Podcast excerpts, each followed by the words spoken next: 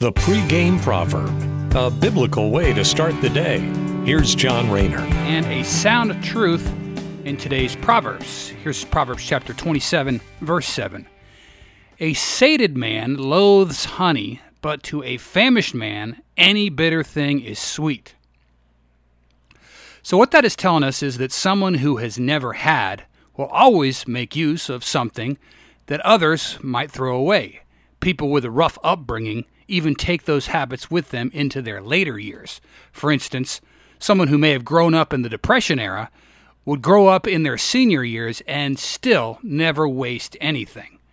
Meanwhile, a person who has been spoiled or lived their lives on easy street will often turn their nose up at simpler things in life, as if, oh, that's only for the peasants.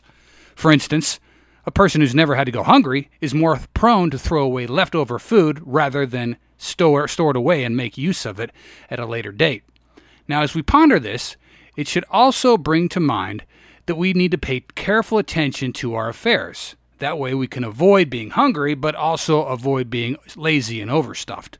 And Paul talks about this somewhat when he is writing his letter to the Ephesians about their new lives in Christ. Paul says, Let the thief no longer steal, but rather let him labor, doing honest work with his own hands, and then the kicker, so that he may have something to share with anyone in need. Ephesians 4:28. So rather than throwing away the leftovers, give it to someone who could use it.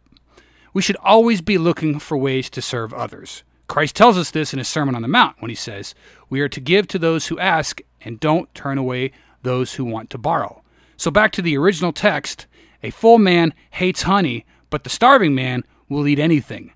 Managing our affairs is really important so we don't end up being the starving man, but we also want to avoid being the wasteful overstuffed guy who throws away things that somebody else might need.